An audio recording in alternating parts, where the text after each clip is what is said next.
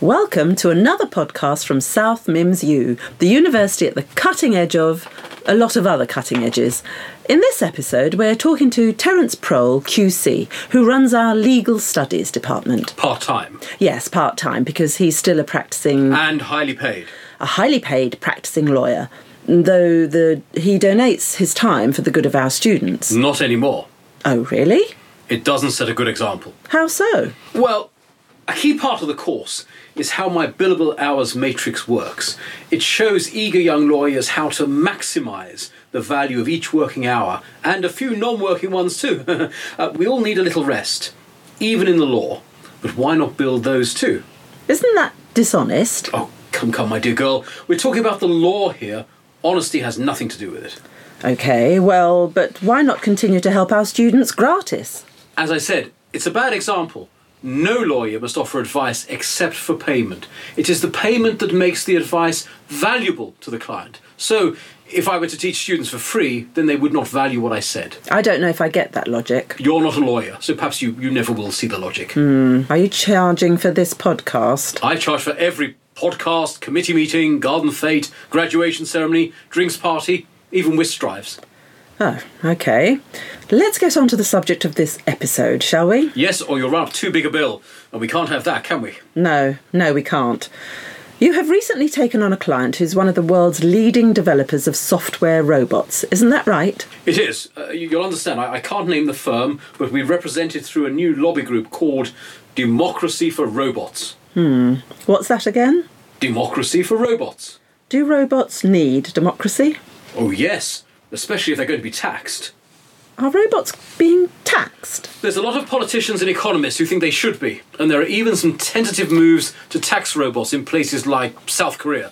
Okay, so explain why a government would want to tax a robot. The argument is a spurious one, but let's set it out simply. Robots replace people. People lose their jobs. When they have no job, they need to be retrained or find another one. If they can't, the state has to pay them welfare. The state also loses the income tax, which the worker was paying when he or she was in a job. So, of course, the logic is tax the robot because it replaces labour that is taxed. The funds raised by the tax on the robots can then be used to fund retraining, education in science and technology subjects, and also provides funding for social services, which then opens up opportunities for employment for more people.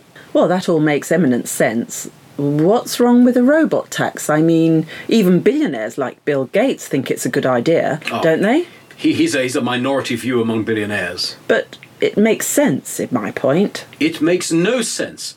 It is not a tax on labour, it is a tax on capital. And a tax on capital is something that undermines investment and certainly squeezes corporate profits. Are you being paid to say that? I am, and I'm saying it very well. But you don't actually believe it. I do, Why? because it makes sense. And because you're being paid by whoever funds this group, Democracy for Robots. Who does fund it? I'm not at liberty to say. But really, you're a shill for big business. That's a rather harsh, and if I may say so, obscure word, shill. It sums up what you are a promoter of a specific point of view, a spokesperson paid to promote something just for the money. I don't do it just for the money. Why do you do it? because it makes sense. It makes the world a more efficient place.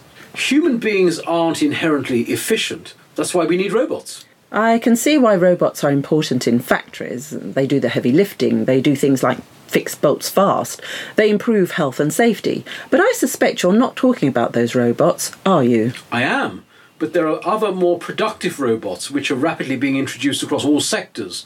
Uh, software robots, robots that do paperwork, robots that answer simple questions in call centres. So, not mechanical robots, the kind of robots that move and spin and grasp things with pincers. Not just that kind, no. I'm talking about what's called robotic process automation, or RPA. It's a revolution in the back office. The back office? all those departments where things like invoices are processed, or where forms are checked, or where paper is shuffled from one place to another and data collected manually.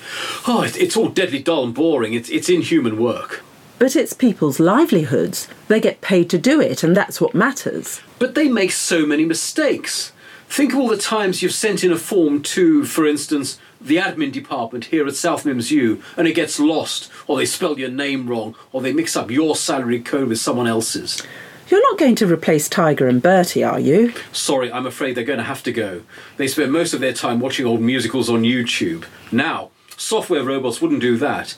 They would do 50 times the work in half the time, never get bored, never get sick, never make a mistake, never need to go to a nail bar for emergency repairs. I see. But if the robots were taxed, then Tiger and Bertie could be retrained to um, to do something else, right? That's what the theory says, but there's a flaw, a major flaw. Okay, what is it? The name of our group gives you a hint. Democracy for robots. If you tax a robot, then that robot should be allowed to vote. Vote? How can a robot vote? Very easily, robotically. Voting is just a process after all. Uh, hold on. Let me get this straight. You want to give robots the vote. Yes, All kinds of robots or just software ones? all kinds. There should be no discrimination between different kinds of robots. That would be unfair and unjust. We don't stop ethnic or cultural minorities from voting, Well, there are some who argue that we do. but that makes my point. No, it doesn't. The people who suffer from discrimination and often lose their chance to vote through, I don't know, stricter identity demands at the polling stations, for instance, are, uh, well, people. people who pay their taxes, and in fact, people who don't pay their taxes, they can all vote so long as they're eligible. Isn't that right? Yes, but But if every robot is taxed and fulfills the roles which people once fulfilled, then there's an equivalence. They should be represented by democracy, and hence the crux of the argument is, of course, no taxation without representation. I I really don't think you can use that argument for for robots. In fact, the, the injustice is egregious. Unlike the human, the robot does the work but doesn't get a paycheck. In, in fact, the robot does far more per hour than the human and yet still doesn't get any money at all. But the robot is not a human. It does the work of a human, so it must be treated like a human. Hold on, but but you said that the tax on robots is really a tax on capital and not labour. I said that, yes. So doesn't that nullify your argument? It's not a tax on people, and only people can vote. So there's no sense in the argument. Oh, quite the opposite, old girl. I'm not an old girl. Uh, quite. Here, here's the logic. If we want to uphold the principle of no taxation without representation, we must understand what is being taxed. For most of us, it is the, the fruit of our labour. We work, we get paid, we pay tax. The tax is used for government services. Well, Oh, as someone put it once, tax is the price we pay for civilization. I like that. Hmm, yes, it, it sounds quaint, but it, it's tosh. Well, I don't think so. What about the health services and so on? They have to be paid for. Indeed, but robots will never use those services and yet are to be taxed. You see, the injustice is even worse than you thought it was. I don't think it's unjust. Ah, you will, dear girl, you will. You can be very patronising, Terence Prole. Naturally, I'm a lawyer. You should attend my webinar on how to patronise an opponent and win your case. That's just so cynical. We're lawyers, dear girl, lawyers. Now, now let's keep to the point. Robots do the work but get none of the benefit of the tax they pay. But it's the corporation that pays the tax. Even worse, Ah, I get it. I get it. what do you get exactly? This is just another way for big business to pay less tax, to throw millions out of work, make even bigger profits, and then force governments to cut services when tax revenues fall. It's evil. Come, come, you're getting too emotional about this. But can't you see what harm these firms do? And they're buying up the politicians and forcing austerity on everyone and. Oh, wait a minute. I see what you're doing. Again, you are a perceptive young thing, aren't you? You want to give robots the vote so you can automate democracy. Uh, that- that's a clever soundbite, but, but untrue. the minute a lawyer says something is untrue, you know you're onto something. We want to uphold the basic tenets of democracy no taxation without representation. It was the idea that sparked the American Revolution. It is the central principle that binds democracies together. You should not be taxed unless you have a say in how those taxes are set, paid, and spent. That is basic democracy. But you said that a lot of people don't even pay taxes, but they can still vote. Unless. Oh, uh, I see. Now, now, don't tell me you can see what I'm doing. You want to turn democracy into a simple poll tax. You can't vote unless you pay tax. Oh, it's a sound idea. Robots pay tax, so they can vote. Oh, that's our central principle, as I've explained. It's a Oh, no, nightmare. no, no, please, calm down. You're starting to sound like one of those hysterical, bleeding heart liberals. Well, maybe that's because I am one. Engage your logical senses. I am. It would be the end of democracy because, and this is what's really behind your benign little pressure group, those robots don't have free will, so they can't decide who to vote for. Someone will have to program their voting intentions. Ah, Naturally, they're robots after all. So they're not going to vote for liberal or socialist policies. Hmm, They are might. they? They might. How? There's such a thing as machine learning, which is how the software robots learn to deal with unexpected problems or, or data that they haven't seen before. So you're saying that they might learn to have a social conscience? Hmm, Some of them, perhaps. Perhaps? It's unlikely. They are, after all, highly rational algorithms. And liberal or socialist views are not rational? No, they are not. Well, there you are then. You program out the possibility of any dissent from the ruling capitalist order. Not such a bad thing. But how is it democracy if most of the votes are programmed by a small group of plutocrats, That's a loaded word. wealthy people who rule over the rest of us? They don't rule, they manage. Management is ruling by another name. No.